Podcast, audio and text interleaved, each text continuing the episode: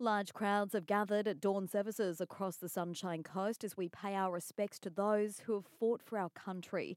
Chief Commissioner Ken Matthews spoke at the service at Kings Beach of the mental struggle many face after serving. Today is a special day to honour their sacrifice and dedication. We think not only of those who gave their lives, but also those who came back and carry with them the emotional as well as the physical scars. On Anzac Day, we remember and we also come to support.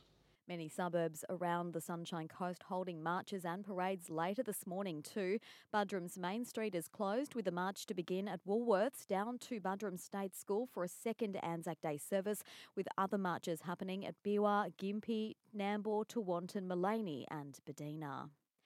In other news, the Sunshine Coast based RACQ Life Flight rescue helicopter has airlifted a young boy to the Queensland Children's Hospital after he was mauled by a dog. It's understood the young child was at a party on a private property in the Gympie region on Sunday afternoon when the attack occurred.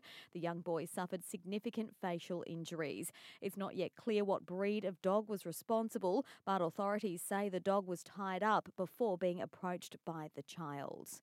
And a 43 year old woman from Warana has been charged following an investigation into a crash that tragically killed two men at Woombye on Thursday last week.